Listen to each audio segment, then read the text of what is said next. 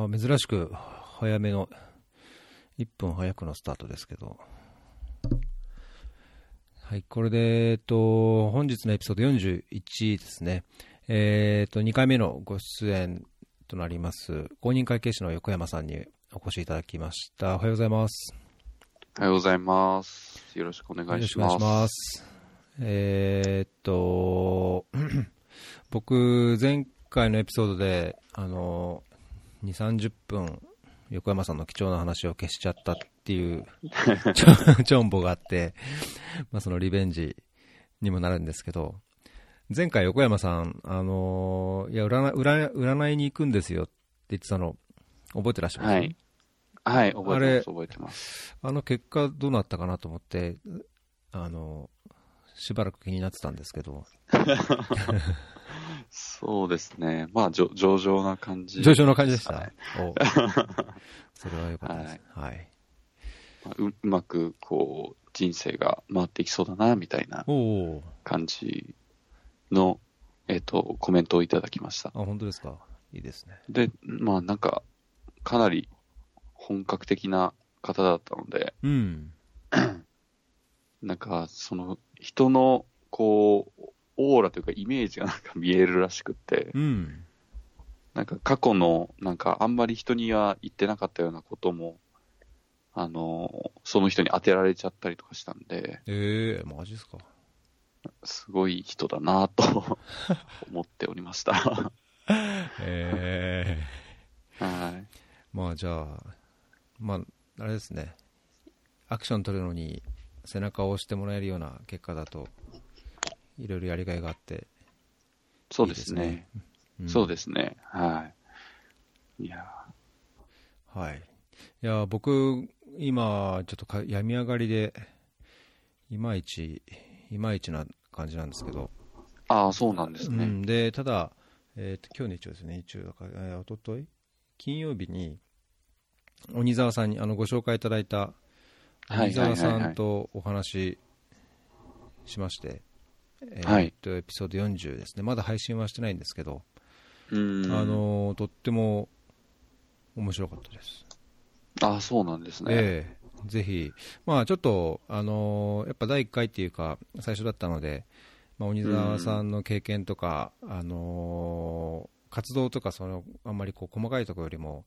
あの、個人的な、こう、お話を中心ではあったんですけど、はい。まあすごい、考え方というか、あの、携わってることに、すごい共感というか、あうん、面白いなっていう感じで、うんぜひこれも配信したら聞いてみてください。あ、わかりました。楽しみにしてます。はい。えっ、と、で、今日横山さん、あのいくつかネタをご準備いただいてますけれども、僕の方もちょっといくつか、はい、えー、ネタを準備させていただいたので、あのーはい、まあ、1時間で、えー、お話ししたいと思いますが、最初に、はい、上からいきましょうか。はい。じゃあ、上からですね。上から、はい。えっと、そうですね、はい。社会課題を促進させる会計集団 AFC っていうタイトルを書かせていただいたんですが、はい。えっと、まあ、あの、会計士で、そういう社会課題解決に向けて何かやっていきたいよっていう人を集めて、まあ、AFC アカウンタビリティ・フォー・チェンジっていう、まあ、団体名で活動を させていただいていて、で、今、理事をその団体でやらせていただいてるんですが、はい。まあ、この団体っていうのは、えー、まあ、メインは NPO と会計士のマッチングっていうところをメインとしてやっていて、うん、そのために会計士の方々に、えー、この NPO とかソーシャルセクターの、えー、良さっていうのをこう説明して回ったり、あとイベントしたりとかしつつ、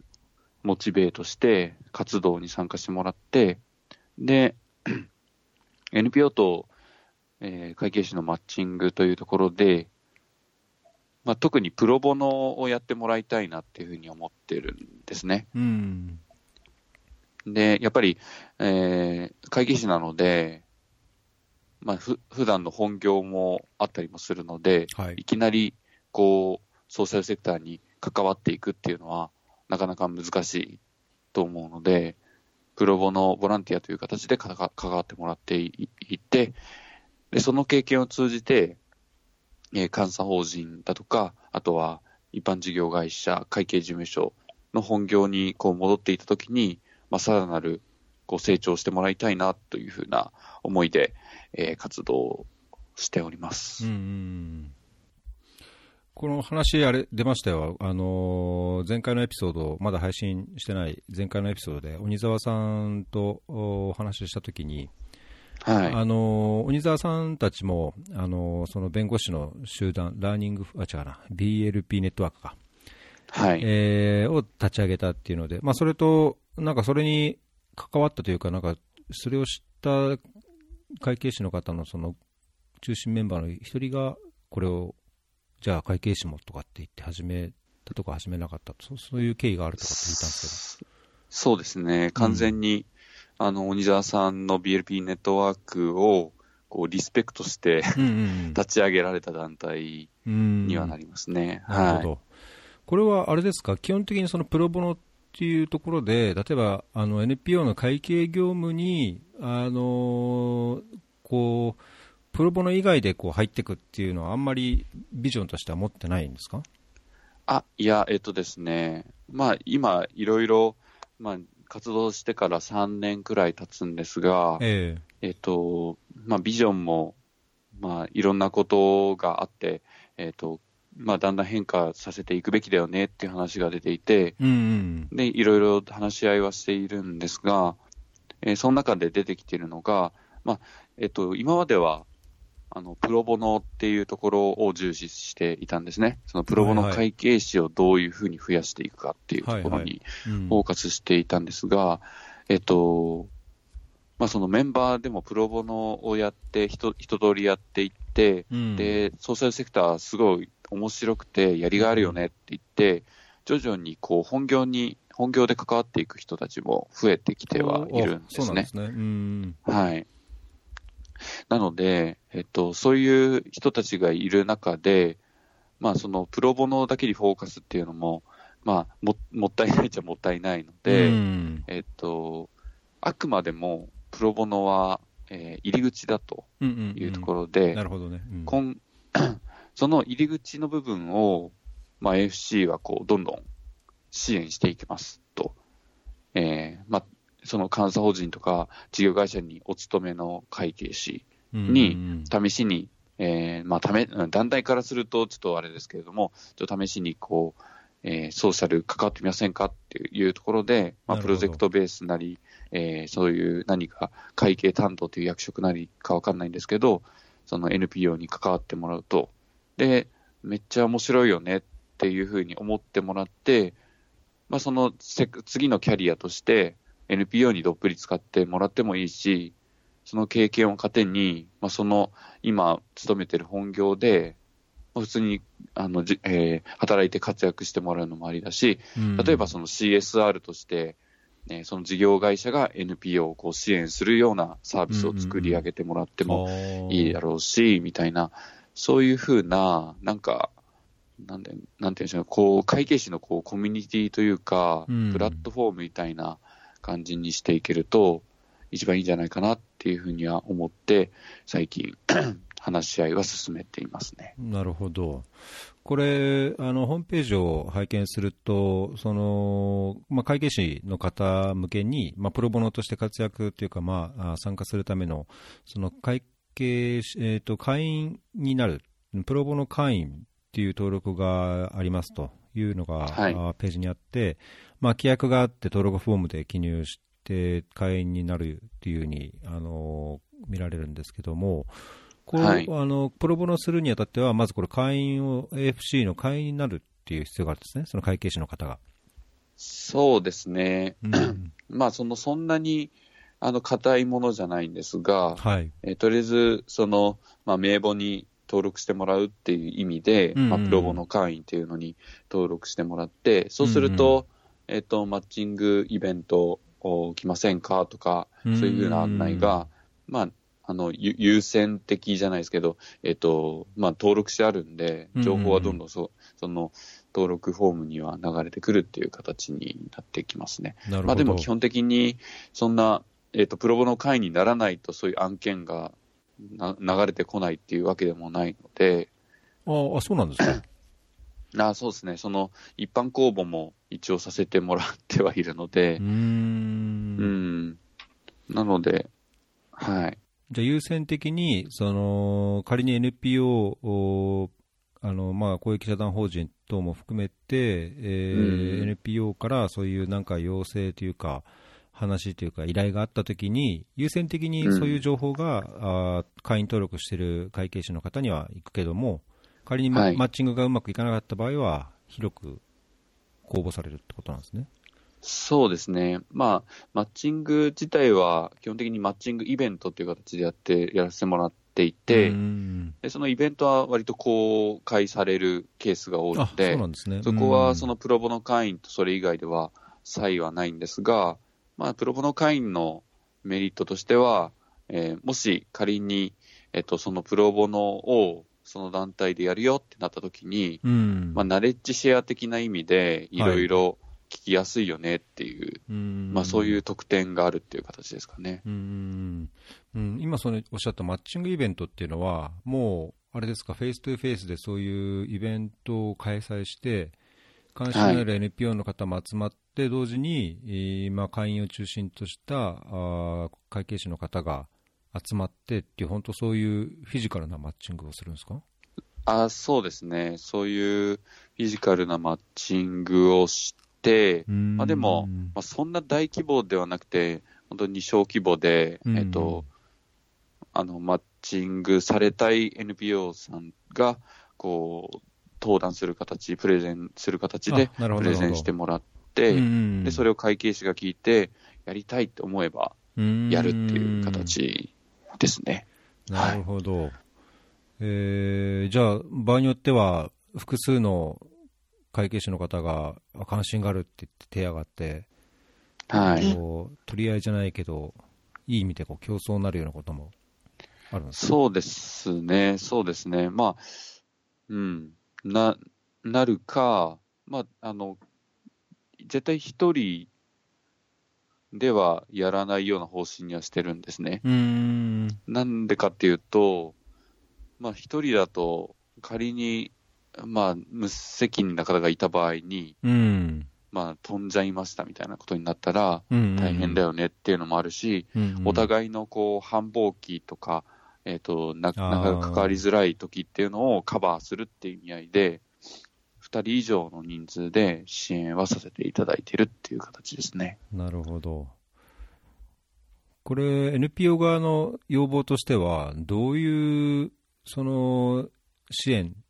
そのプロボの会計士の方に、どういう支援を求めるケースが多いんでしょう、まあ、様々ですが、えー、認定 NPO の取得支援なんかは割と多いかもしれないですね。なるほどね。認定 NPO って、えっと、いくつか要件があって、で、その中でも経理の体制がしっかり整っているっていうことと、まあ、あとはなんか、すごいいろんな帳簿とかを作らないといけないので、うん、帳簿書類を作らないといけないので、それの整合性を整えたり、あとは、えっ、ー、と、こういうふうな、あの、例えば、仕分けの適用の書き方はこれでいいですかとか、うん、そういうふうなことを、まあ、アドバイスするようなことを、まあ、求められてるっていうのが、まあ、一点と、うん、あとは、あとは結構様々ですが、やはり、最近ニーズとしてあるなっていうふうな感じてるのは、内部管理のところで、ええ、例えば予算を作りたいよねとか、そういうふうなところのニーズは割とあるかもしれないですね。おえ予算を作るっていうのは？予算を立てる支援ってどういうことなんですか？そう。あえっとま、まずどうやって作っていくかがわからないっていうところでもあったりもするので、うんそういうふうなところの支援を、えー、できたらいいよねっていうふうなあの、お話も、まあ、ちょこちょこ聞くようにはなってきていて、まあ、実際に、あの、支援しているところは、あるかどうかちょっと忘れちゃったんですけど、そんなに多くなくて、うん。ただニーズはあるっていう形ですかね。おー、なるほど。うんそれは実態として NPO はなんかあんまりこう予算を作って計画的にやるっていうよりは、あれですかね、受けた支援、あるいは入ったお金でできることをやっちゃってるっていうようななんそうなんですかね。まだまだちょっと、あの、そんなにたくさんの事例見てるわけじゃないんで、うん。わからないですが、えっと、そうですね、そういうふうな、あの、ケースもあるんじゃないかなっていうふうには思いますねな。るほどね。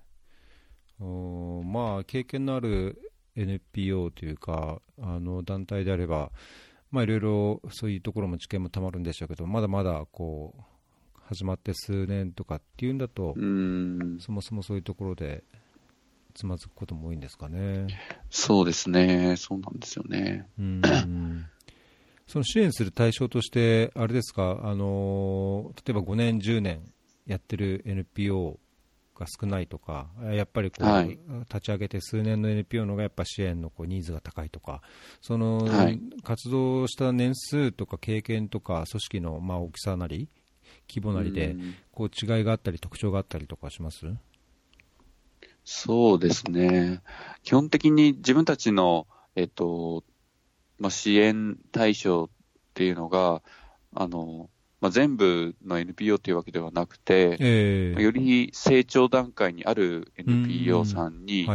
支援したいよねっていうふうになっていてですね。うんまあ、理由としては、まあ、あまりこう小さすぎるところですと、うん。えー結局、基調代行とか、そういうふうなところにうん。えーとなニーズがなってしま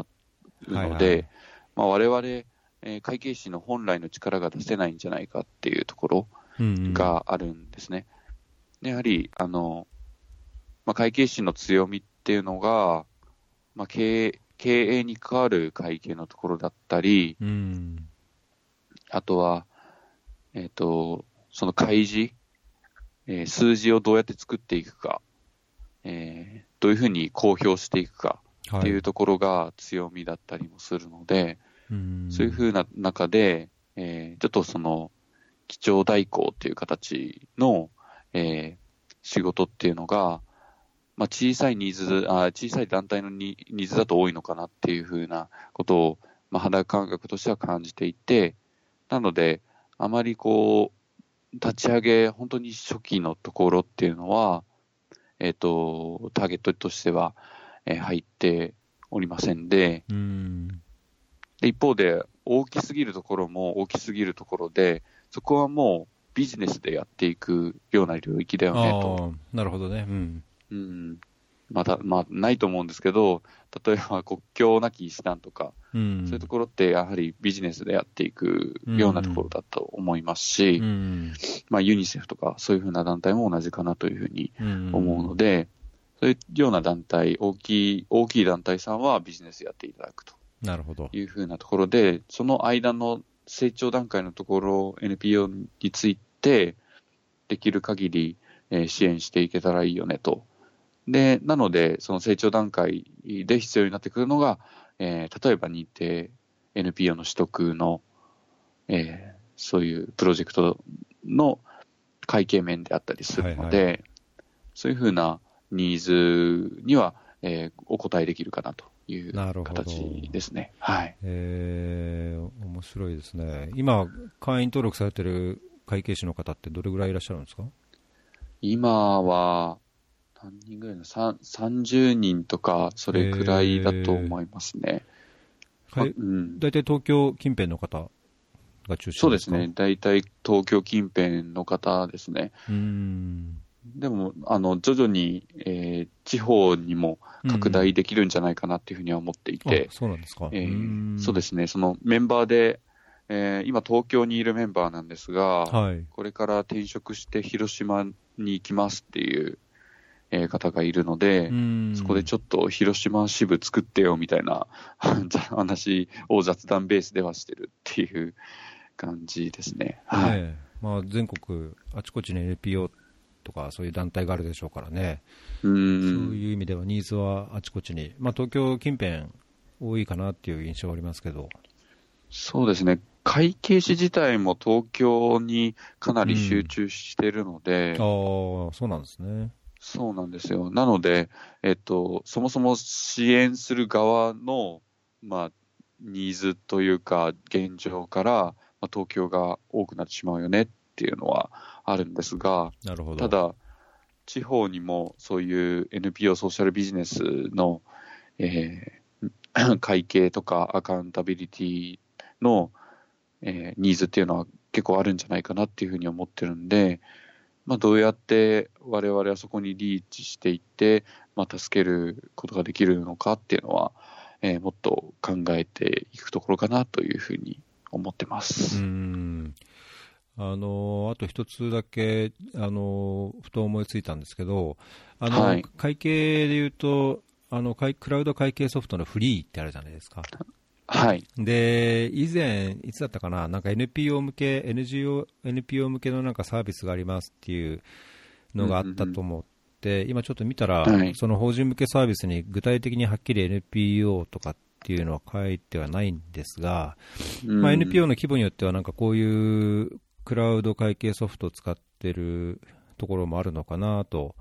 思ったりもしてて、そうした場合に、例えばこのフリーを使ってる NPO などに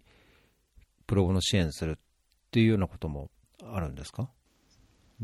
あんまないですか？あ、えっ、と、自分の、えっ、と、プロボのやってるリビングインピースではフリーを使っているので、はいはいはい。導入からやったんですが、えーそのフリーの導入やって、そこを運用ベースまで、まあ、落とすっていうのもひと、タスクの一つとしてあ、なるほどね。たので、えっ、と、まあ、そこが、まあ、一個事例としてある、ありますね。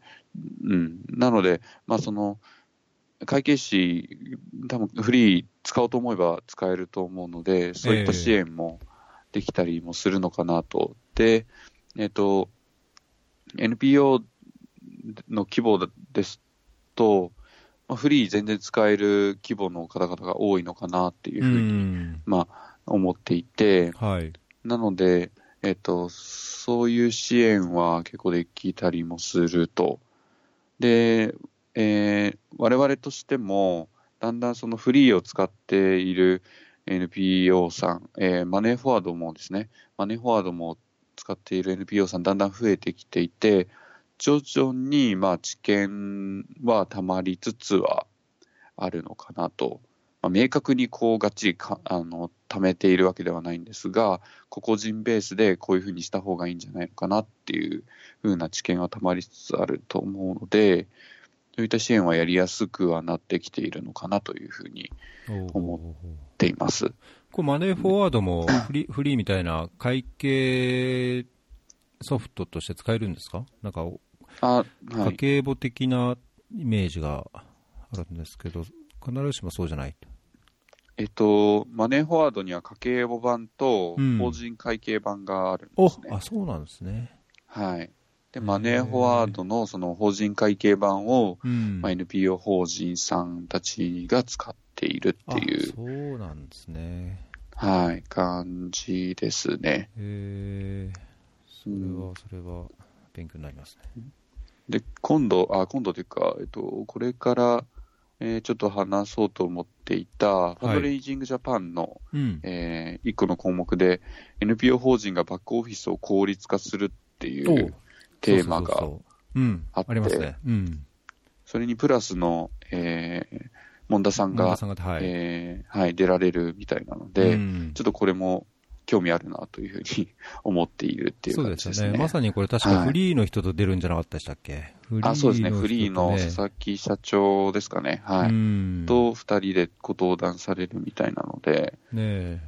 まさにでそこら辺のとこに関係ししますね。そうですね。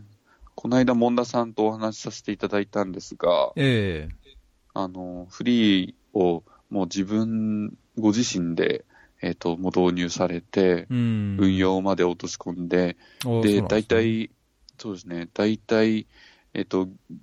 えー彼女自身のえー感覚なんですが、えー10分の1ぐらいのあの業務改善はできたんじゃないかっていうふうに。言っていて、すごいなとうん、思って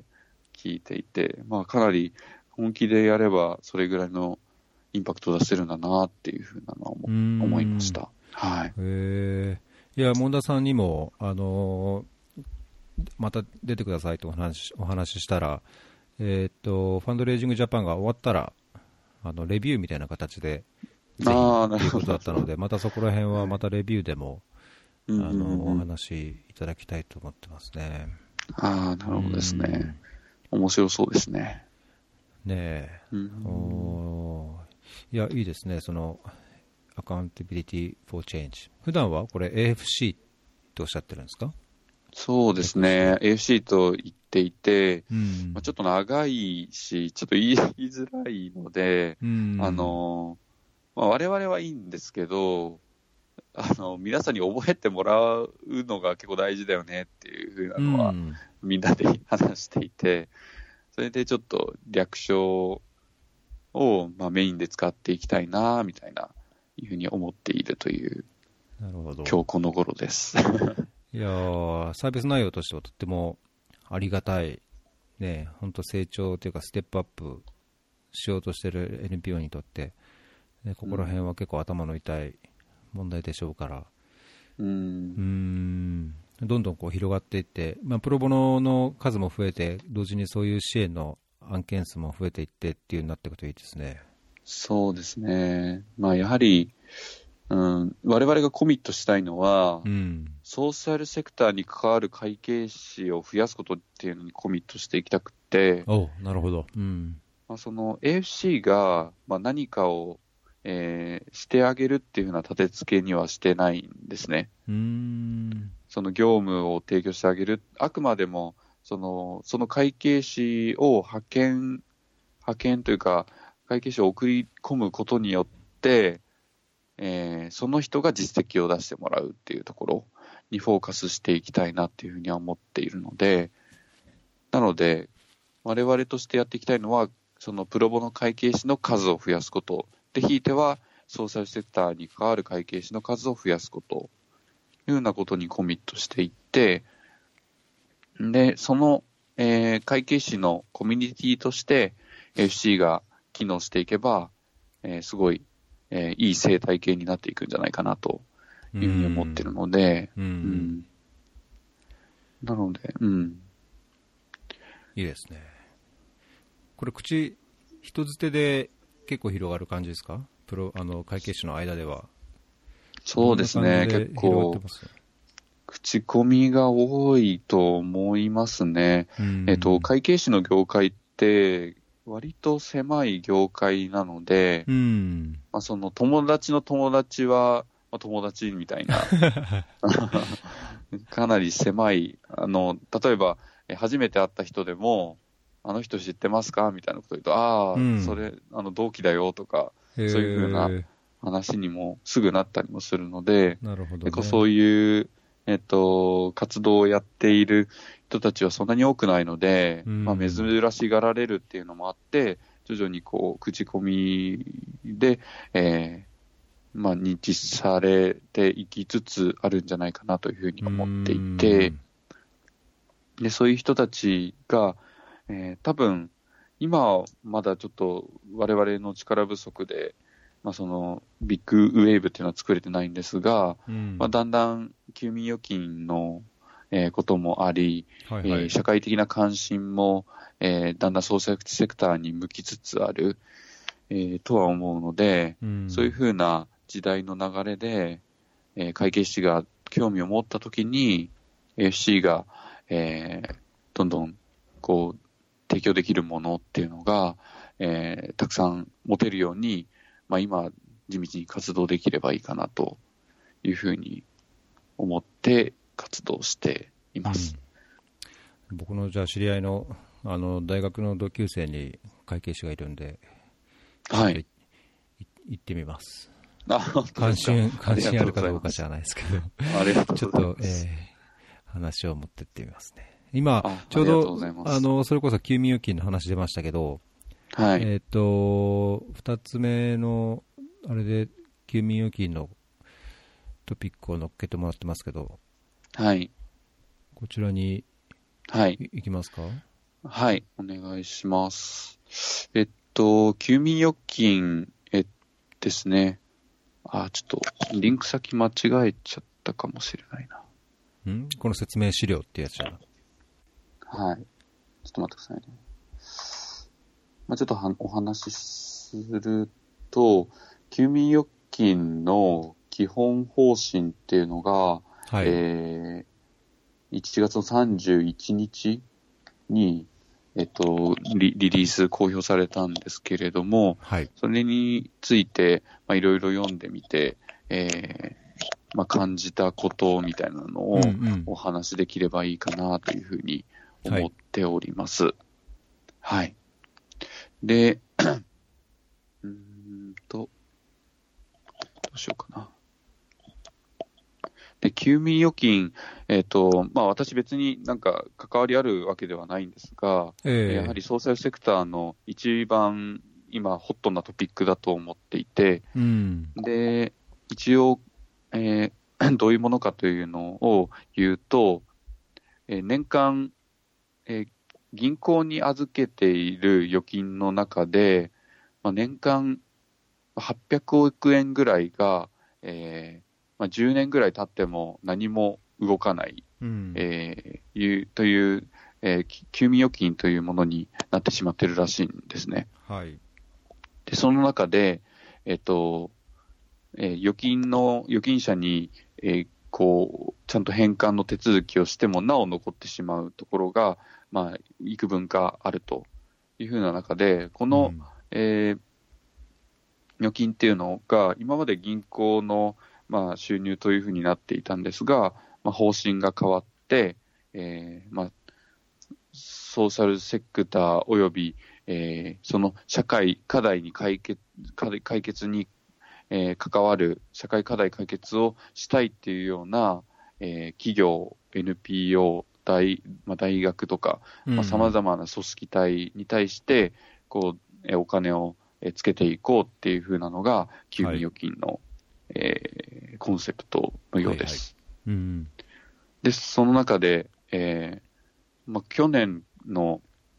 うーん、いつ頃か忘れましたけど、去年からずっと、こう、休眠預金の、えー審議会っていうのを、えー内閣府の人と、あとは、まあ、ソーシャルセクターに、えーかなり深くコミットされている方々が、うん。えーこう、会議をしていたみたいなんですが、はい今。回、多分その 取りまとめとして、えー基本方針っていうのが取りまとめられたというふうなところで、ちょっとトピックに挙げさせていただきたいなとうん。いうふうに思っています。これ基本方針としては、なんかどういうところが決まったんですか？この法律とし、法律の枠組みが主に決まったってことですか？運用方針ですかね。法律の枠組みは、えっと、もうすでに決まっていたようなんですが、えどういうふうに、こう、じ実務ベースで運用していくのっていうところが、うんあー決まっているようです。なるほど。で、えっと、ちょっと待ってください。で、えっと、こう全体を眺めていて、結構面白いなと思ったのが、うん。えっと、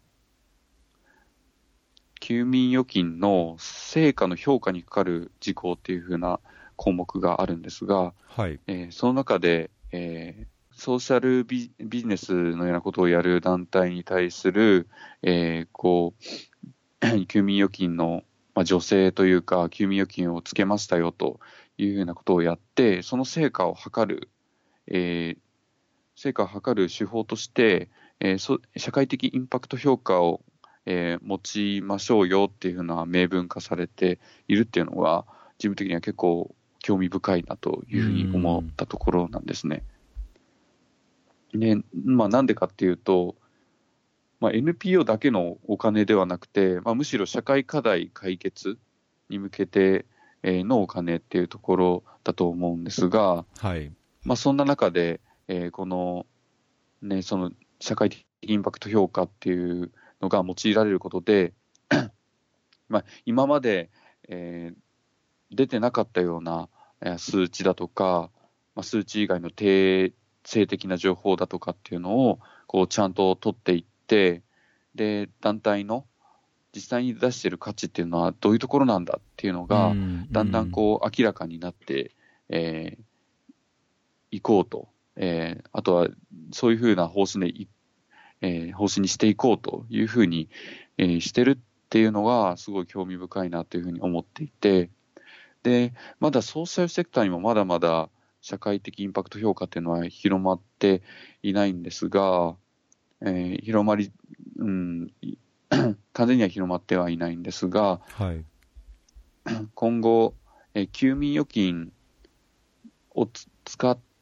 休眠預金のお金で、えーそのインパクト評価をするための、まあ、お金にもなっていくようなので、うん。さらにそういう社会的インパクト評価あーのような指標がこうどんどん進化していく、えー促進されていくっていうような土壌ができてくるんじゃないかなとうん。いうふうに思っていて、まあ、そういうところに、えー、休眠預金期待しています。うんはい確かにね、それ、あのー社会的インパクト評価がよりよく広がっていくための呼び水となるっていう側面もあるでしょうし、まあ、そういう資金がこううまく回らないそのソーシャルセクターの一つのなんだろうボトルネックとしてあるのであれば、そういうところをこうやっぱり、あのーお金がもっと流動的に回って、より良い社会活動に対してのちゃんと支援が届くと。はい。いうところに本当に動くんであれば、まあ、いい気がしますけどね。そうですね。や 社会、やっぱり今、今思っ、自分が思ってるのが、えっと、まあ、NPO さんのこう財務諸表を見ていて、あの、なんか、すごく活躍している NPO さんでうん、も、はい、財務諸表を見てみると、あの、なん金額的な規模で言うと、うん。まあ、その想像してたのにちょっと少ないなっていうふうに、えー、と思ってしまうんですね。うん、で、えー、とその理由が、やっぱりその彼らが出してる価値っていうのが、財務諸表にはこう表せない価値が多分にあるんじゃないかなっていうふうに思っていて、で、やっぱり財務諸表って結局、なんだろうな、そういうお金をどういうふうに稼いだかっていう風な指標でしかなくて、うんはいはい。で、NPO が今使ってるのって、まあ、活動計算書っていう、えっ、と、ものなんですが、はい。ただこれも、えーこれも、その、財務省の表示の仕方をこう、えー変えているっていうところが、まあ、特徴的なんですが、えー本質的に流れる、えー会計指向っていうのは、普通の一般企業の財務指標とそんなに変わらないんですね。うん。なので、まだまだ、えー NPO の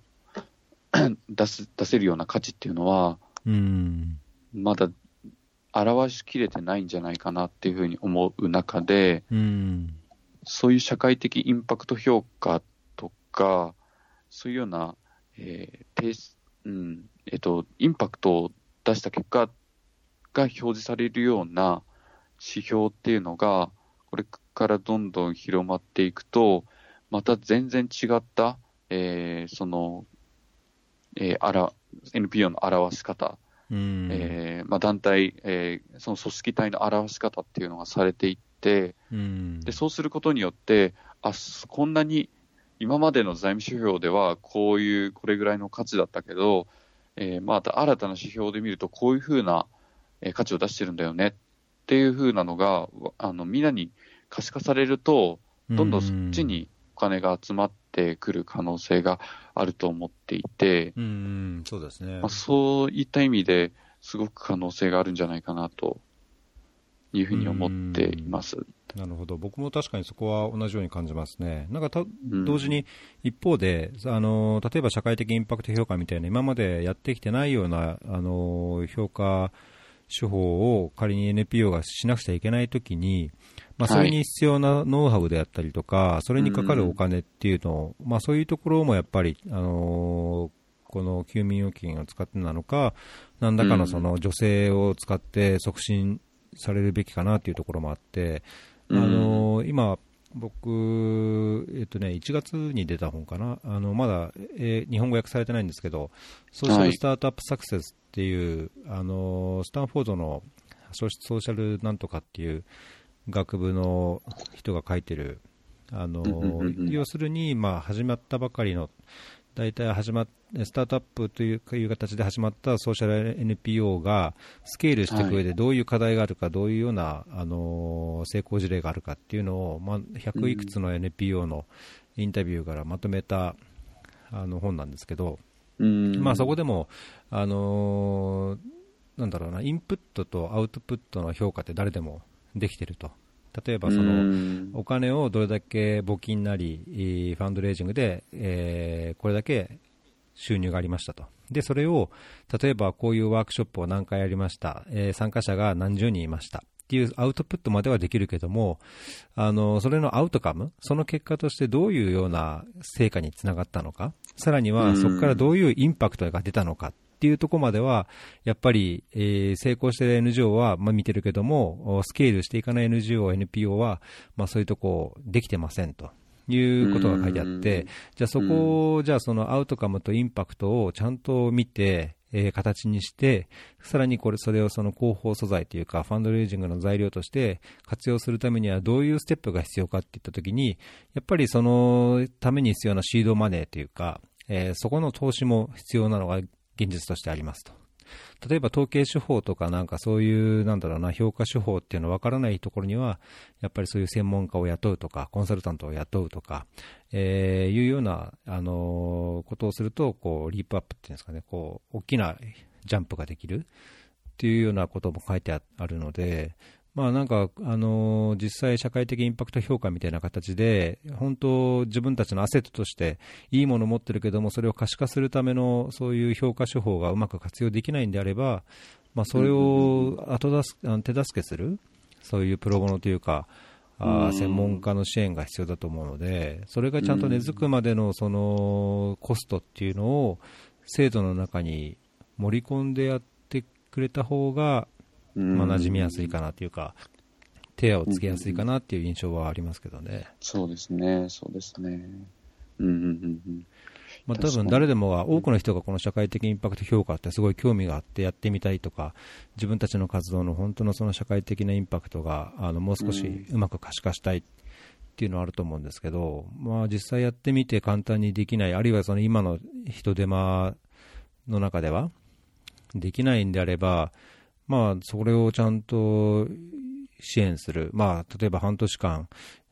一人の専門家を雇うだけのお金をちゃんとこう出してくれるとか、まあ、成果がそれで出るにせよ出ないにせよ、そういうのをちゃんと支援しますとかっていうのがあった方が、まあ、NPO としてはいいんじゃないかなとそうですね。うんうんうん。確かにそうですね。うんちょっとこの社会的インパクトも僕も以前から気になっていながらちゃんといろいろ調べてないのでこれを機にしっかり調べないといけないですね、もう、放っておけない、ね、放っておけないテーマですね。放っておけないテーマですね、確かに。うん。そうですね、やはりなんか、先んじてインパクト評価やっている団体の方にお話を聞いたことがあるんですが、えー、やっぱりその現場からあのそういう数値とか情報を取らないといけないので、うん、やっぱり大変みたいですね。うん、うん、本当に、まあ、例えば、えっ、ー、と、その面談、えっ、ー、と、支援者の人と面談する記録とかをちゃんと取っておいて、うんうん、それをちゃんと数値化なり、えー、して取っていって、その結果、そのインパクト評価の元となる数字ができて、そこから作り上げていくっていう感じだと思うので、かなり、えっ、と、今、普段やられてることとは別の作業が発生してきてしまうっていうところではあると思うので、おっしゃる通り、お金がつかないと、人がつかないとどうにもならないよねっていうのはあると思います。うん、うん、まあ、ただ、まあ、休眠預金ちゃんと根付いていけば、年間500億ぐらいなので、十分にそういうのを広めていく余地はあるんじゃないかなっていうのは個人的には思っているので、うんそ、ね、その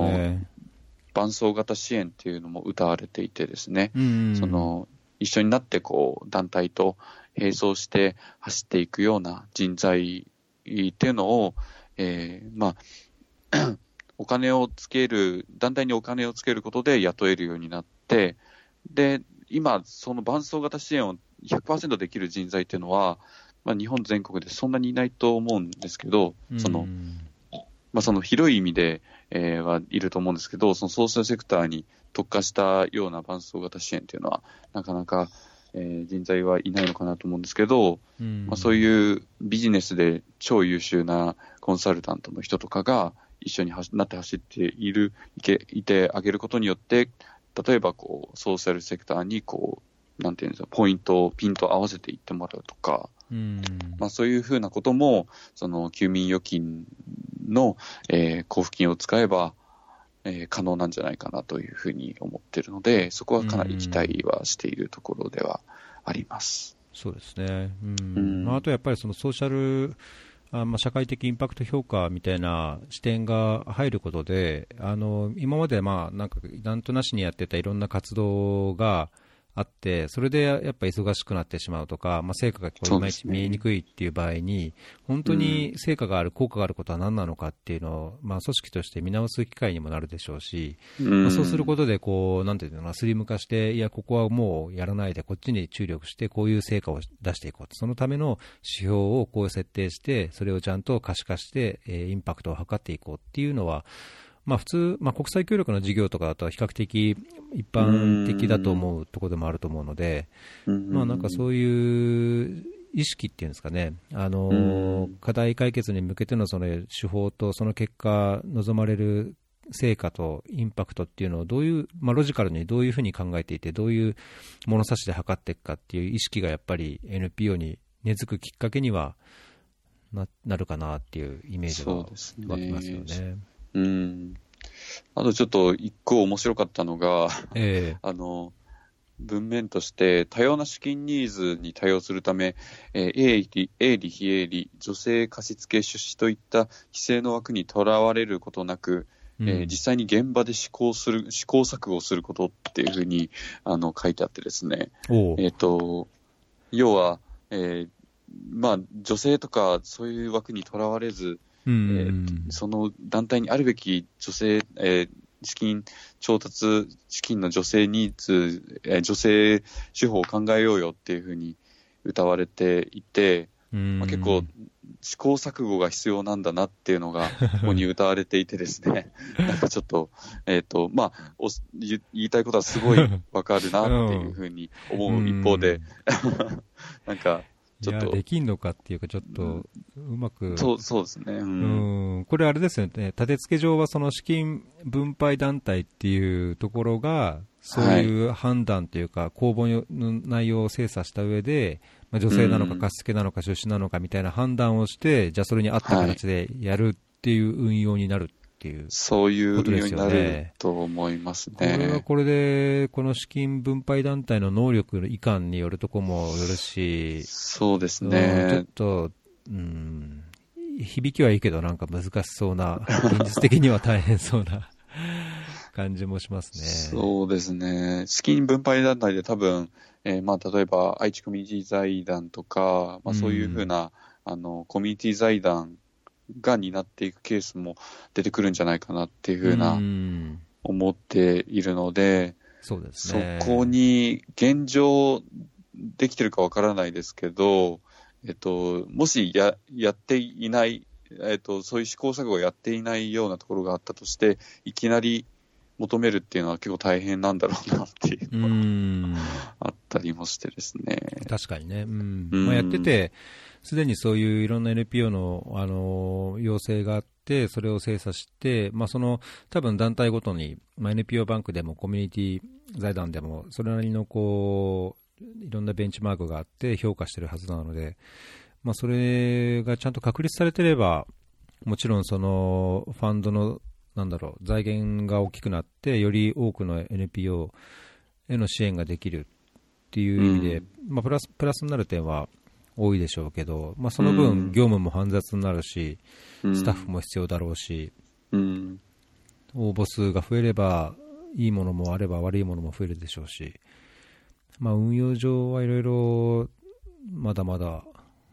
ネックになるというか難しいところもあるでしょうね。そうですね。やっぱり資金分配団体とかが積極的に海外の事例とかを調べていって、で、それを、まあ、あの取り入れて、受け入れていく、ことによって、まあ、そのイノベーティブな、その資金の、あなんていうんでしょう、交付っていうのができる。じゃないかなっていうふうに思ってるんで、かかなりあれですね、そうなると、えっと、立て付けとして、えー、指定か指定分配団体でしたっけ？一番。指定活用団体？あ、活用団体か。指定活用団体がいて、うん、で、その下に資金分配団体がいて、はい、で、その下にその団体だと思うんですけど、うん、そうですね。えっと、その、指定、あ、ごめんなさい、指定だっけ？指定活用団体。あ、活用団体か。指定活用団体と資金分配団体のそういうモニタリングみたいなところっていうのもかなり大事になってきそうなのかなというそうですね、確かにね。うん。まあそこがね、内閣府が一応指定活用団体の監督責任を持つようですけど、うん、それ内閣府で、うん、どうなんだろうっていうところと、まあ、資金分配団体に対してのその監督は指定活用団体がするということで、まあ、事業報告は分配団体の方から挙げられるっていうあれですけど、うん、うん。まあこれ走ってみないとというか、動かしながらやっぱりやんなきゃいけない部分も多いんですかね。多分、かなりベンチャースピリットあふれる制度なんじゃないかなっていうふうに、うん、走りながら作っていくみたいな。とりあえず方針はこれだから走りながらみんなで作っていきましょうっていう、そういうふうな制度だと思うので、そうですね。うん、うん、まあ、うまくいけばものすごい進化を遂げるし、まあちょっと、どうしていいか分かりませんっていうふうになっちゃう可能性もなきにしもあらずかなっていうので、確かに、なので、結構まだまだ運用段階が一番大変なんだろうなっていうふうには思いますね。そうですね。うん。いや、なんか日本って、やっぱりそういうベンチャーキャピタルもそうですけど、NPO もそういう、なんていうんですかね、活動に対する女性の機会っていうのがある程度限定的で、まあ、スケールも非常にちっちゃい、うん、まあ、クラウドファンディングとかだいぶポピュラーになっているとはいえ、そういうのが事実としてあると思うので、やっぱりこういう形で NPO への資金がうまくこう還流するような枠組みができるんであれば、まあいいと思いますけど、そこはどう運用されるか、どう活用されるか、どう評価できるかっていうのは、うん、ねこ、こけたら、すごい大きな、なんかネガティブインパクトになっちゃうので。そうですね。ちょっとこけられないですよね。ねこけられないですよね、これね。5年でまた見直すっていう話もあるようなので。そうなんですね。うん。そこでいい見直しがあればいいかなとは思ってるんですが、すね、反対派が強くなっちゃう可能性もなきにしもあらずかなと。こう年齢結局、今の女性制度とあんまり変わんないじゃんっていうふうに言われちゃうと、うん、うんっていうのはあるんで、何らか結果を残していかないといけないんだろうなと。そうですね。うん。まあ僕としてはやっぱりその、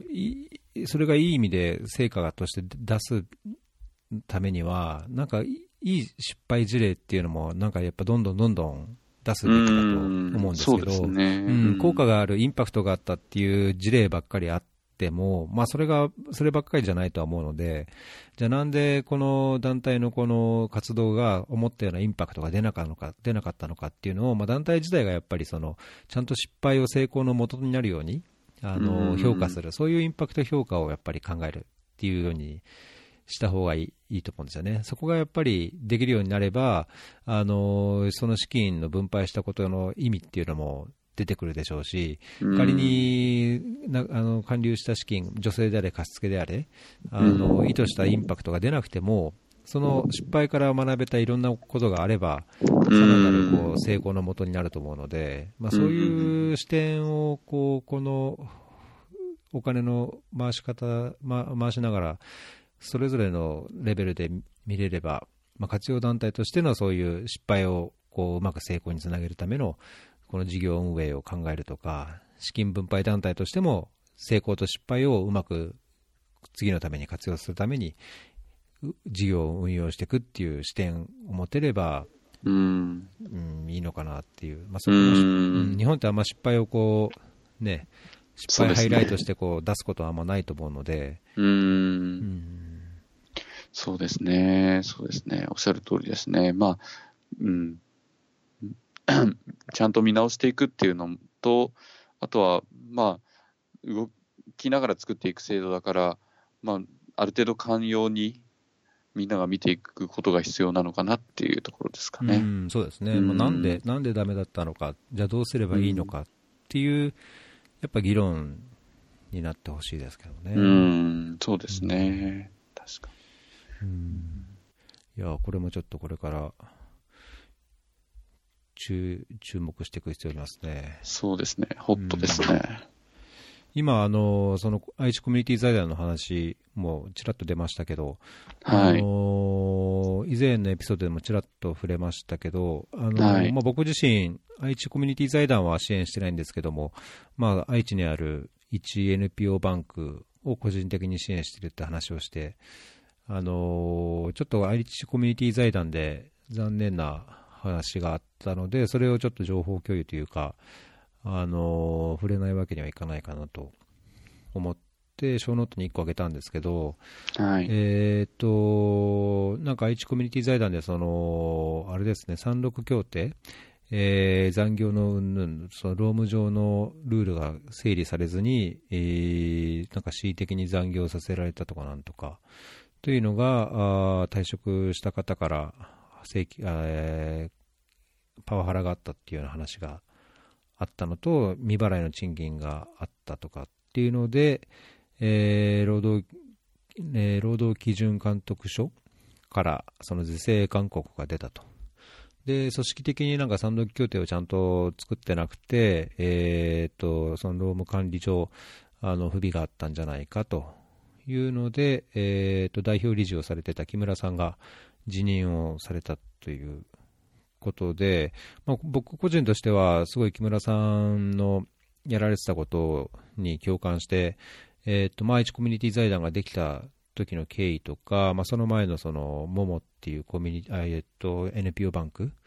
のやってる活動とかにもすごい感銘を受けてたので、まあ、ちょっと残念だなっていうところはありますけど、まあ、そういう法律上はね、労務環境上そういうルールになってるんであれば、まあ、それはしなくちゃいけないなというところなんですが、うん、まあ、あんまりじ、なんかあんま細かい話が報道というか、あのー、説明にないので、まあ、なんか、あ、そうなんですかっていう ところであ終わっちゃってるんですけども、うん。うんまあ、ちょっと NPO バンクとかね、こういうコミュニティユース、あとコミュニティ財団っていうのも、今こういう休眠預金の件でも、資金をこううまく NPO に流していくっていうふうに期待されるところでもあるので、まあ、なんかこういうのが、あのどんどん是正されて、仮にその労働環境として、あのスタッフがこう、ね、嫌に思うブラックなところがあるんであれば、そこは是正されるべきかなとは思いますけども。うん、そうですね、なかなかちょっと、そもそも開示されている情報がちょっと少ないので、なんとも言いづらいところではあるありますし、まあ、なんか、どの団体にも、まあ、起こり得ないとも限らないような、なんか、まあ、その、ね、ちゃんとしていかなければならないのはならないと思うんですけど、うん、起こり得ないとも限らないような問題かなというふうには思っているので、なかなかコメントしづらいかなというところではあるんですが、一番やっぱり今回の件で、えっ、ー、と、うん、思ったのが、はい。まあ、情報の開示がやっぱちょっと遅いかなっていうところですかね。うん。まあ、いろんな事情があったんじゃないかなとは思うんですけど、結局新聞報道が先になっちゃうと、その支援者の方々に結構、えー、マイナスなイメージをより与えてしまうのかなっていうふうに思ったりもするので、そうですね。まあ、より、な悪い情報はより早くっていうようなこともあったりもするので、でしかも12月中に、あの、木村さんの退任っていうのは、辞任っていうのは決まっていたみたいなので、うん、そうですね、その、確か書いてあったと思うんですけど、うん、そうですね、12月、うんと、12月の6日に、あ、本当だ。うん、理事が、前理事が辞職しっていう形になっているので、でね。うん、一応12月6日には決まっていたみたいなので、そうですね、もう少し早かったらよかったのかなと完全に第三者的な意見ではあるんですが、うん、うん、思ったの、思ったかなっていうところですかね。うん。うん。まあね、これで、まあ、労働環境として、ももちろん内部の、あの、整理がちゃんとできていれば、あの、それはそれでいいのかなとは思いますけど、ちょっと残念、そうですね。すごいイノベーティブな方だとは思うので、そういう方が、えー、まあ、もし、うん、そうですね、そういう方が、こういうコミュニティ、IT コミュニティ財団っていう、まあ、トップ走っていた団体から、こう、一旦退くっていう形を取られるというのは非常に残念かなと。うん、うん、そうですね。まあ、木村さんは、あの、その前に、えっ、ー、と、えー、去年出してた本の中にも、その、もう若手というか、次の世代を育てなきゃいけないので、例えばコミュニティユースバンクモモのケースだと、代表理事はもうあの任期が終われば辞職をして、確かあの若い人に担ってもらうように、そういう人材の育成をしなくちゃいけないとあの書いてたので、まあ、なんか、僕自身は木村さんがいなければ、どちらもダメとかっていうことはないとは思うんですよね。で、なので、それは組織として、あの、NPO バンクであれ、コミュニティ財団であれ、あの、誰がいても、その、組織の目的を達するための、あの、マネジメントが内部でできればいいと思うんですけど、まあなんかこういう問題が出るってことは、多分内部で何らかの問題があるっていう、そのパワハラを受けていたとかっていうこと時点でね、なんか人間関係のなんかがあったのかもしんないなと思うと、まあ、改善されるといいなと。そうですね。思いますけど。そうですね。うん。うん、はい、で、まあ、だいぶ時間も過ぎてしまっているので、えっ、ー、と、いくつか、あのトピ、挙げたトピックの残りをささっといきたいんですけど、ご報告までというか、宣伝まで、はい、宣伝も含めて、あの、シンカブルに、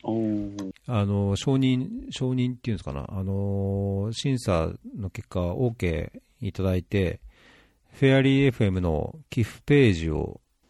立ち上げました。おめでとうございます。おめでとうございます。はい、あの、寄付をもらってどうすんのっていうとこもあるんですけど。うん、まあでも まあ、そ運営においてっていうところと、その、ファンディング、ファンドとしての基金的な、あの、メカニズムを少し強化していければと。うんで、これ、ただファンディングとかその基金的な業務する場合に、なんていうんですかね、貸金じゃないけど、そういう法律的な、ちゃんと制度っていうか、ね、法律的にちゃんとやっていかないと、それこそ、あのーああいう報道のあれになりかねないので。そこをちょっと、あのー調べて整理しないとなという問問題はあるんですが、うん。うん。うん。まあ、とりあえずは、まず経費を賄いつつ、つながりと共感の輪をこう広げていくためのいろんな支援うんっていうのをスモールスケールでも、これでできるようになれればなと。素晴らしいです。うん一応任意団体でして出出てるんですけど、あのうんうんうん団体というか、個人なので、個人、個人は初めてかもしれませんっていうふうに言われて、これはまずいか、あの、承認降りないかなと思ったんですけど、まあ、どうにか大丈夫でした。ああ、おめでとうございます。ええぜひ、いいなと思った方は、新カブルでポチッとご支援を。はい。また、ここら辺はちょっともう少し、あの、整理して、あの、ホームページ、あその、新カブルのページとか、いろいろ、もう、アップデートしたときに、いろいろごそご相談というか、あの、宣伝をさせていただければと。まずは、立ち上げましたっていう宣伝までに、おめでとうございます。ありがとうございます。っていうところですね。はい。あと最後に、なんか時間があれですけど、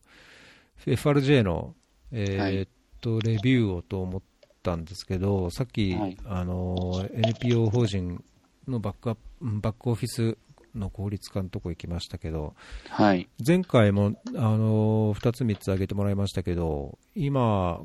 今度行くにあたって、なんかこれはっていうの別にあります？そうですね。あとは、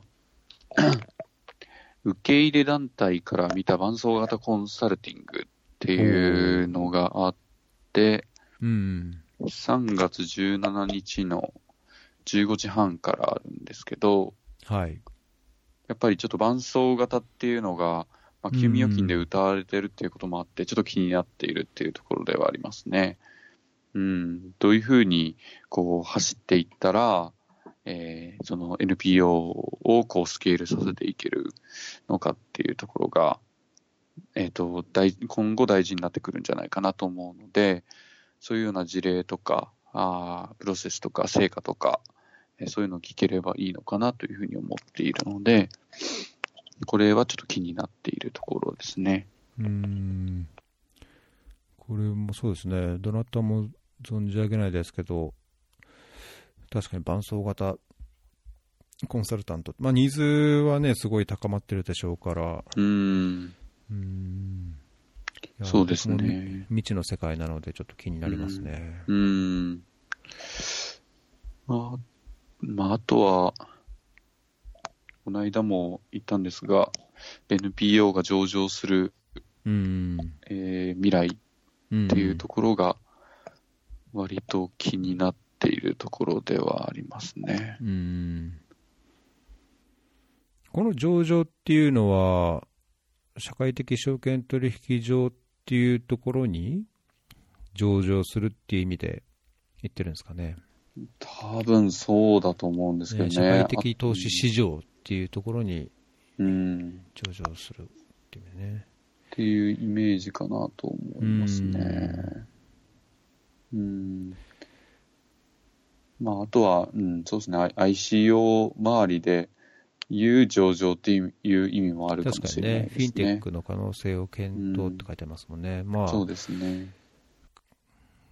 クリプトカレンシーもこの前、大きな事件っていうか、うん。トラブルがあったばっかりで、最近ビットコインもうん。落ち気味で、そういえば、シンカブルもビットコインでの寄付が一時停止になっちゃいましたし、ああ、そうなんですね。ん、まあ、ちょっと今は大きな波が来てるところかもしれないですけどね。とそうですね。マイナスの波が来てる感じはあるが、まあ、これを乗り切って、また、違ったブレイすね。また、うん、うんそうそうそうそう。そうあってほしいですね。うん。うん。そうですね。僕は今、今日の話を踏まえて、ざっとタイトル見たときに、やっぱり、ソーシャルインパクト評価のところが、う。うんん、あれですね。まあ、社会的インパクト評価。うん。まあ、この最新動向っていうタイトルになってるぐらいなので、うん。今じゃあどういう状況なのか、まあ、その推進するキーパーソンの方が、まあ、そういう概念とか日本の動向について話しますっていうので、これはちょっと最新の状況として見てみたいとこですね。そうですよね。うん。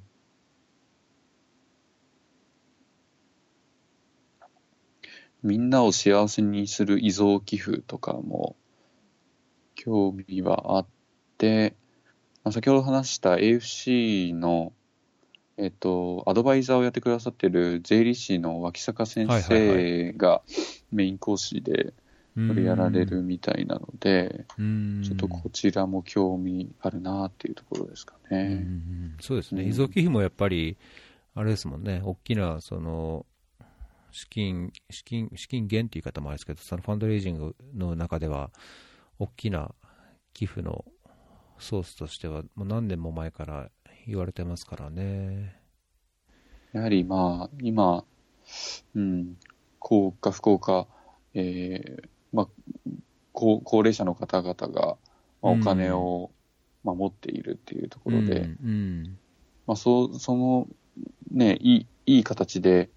お金が循環すれば、またうん次世代にどんどんつなげていけるよそうねっていう。ので、うん、そうそうそう。うん、遺贈寄付はすごい可能性があるのかなと。うんまあ、これこれこそあれですよね、本当、事業者というか、その公認会計士はもちろんですけど、あの行政書士とか、その遺言とか、そういうそうですねの。関係で遺贈の書類手続きとかうんい。う意味では、事業者の方が、弁護士も関係するんですかね、あうのんすごい活躍できる場かなとも思いますけどね。そうですね、そうですね。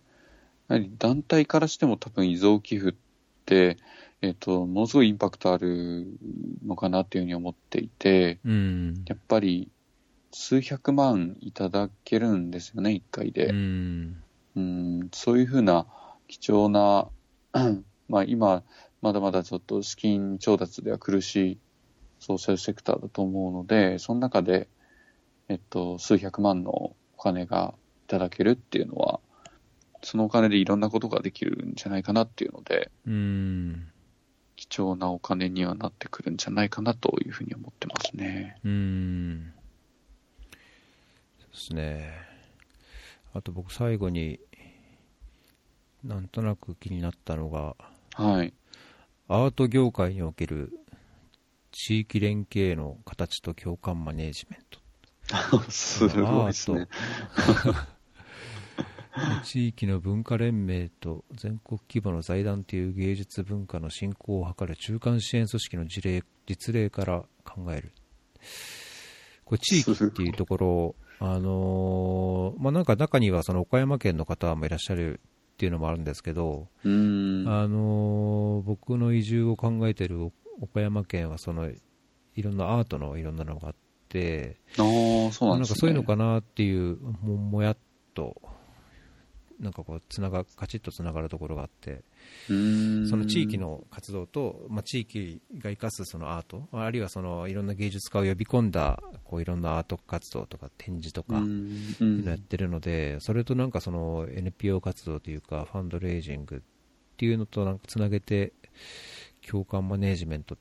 ていうテーマなのかなとう思って、ん。なんじゃらほいって感じで、めちゃくちゃっと気になりましたね。めちゃくちゃ尖ったテーマですよね。アートってかつ地域連携でっていう、ねすごいニッチな分野だなっていうのですごいうん面白いですね。気になりますね、ちょっと。もうあれなんですか、えっと、岡山に移住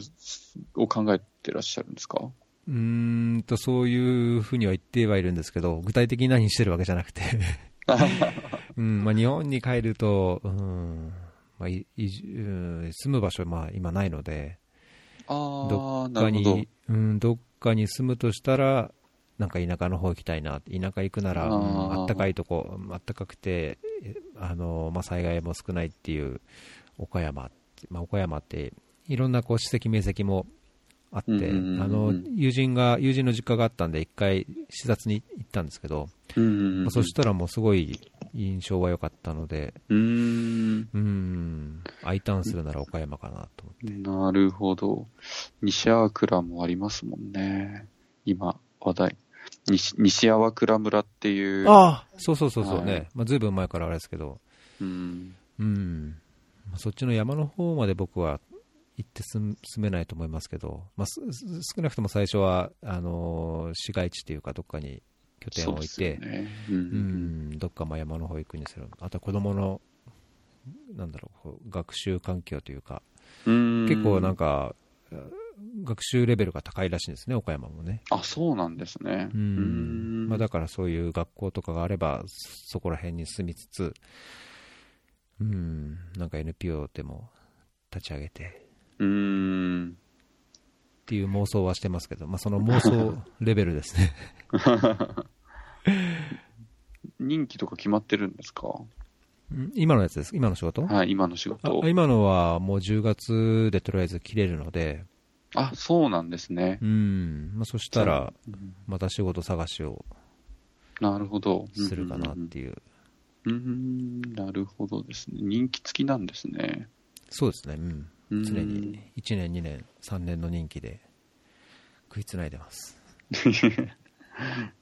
いや、なるほどな。ですね。もう次、あれですね、あのファンドレイジングジャパン前にお話できるかちょっと分かんないので、あれですけど、はい。ぜひ、あの言った感想をまた、そうですね。ええお聞かせください。はい。わかりました。ちょっと行って、レポーティング頑張りますんで。い。はい。はい。で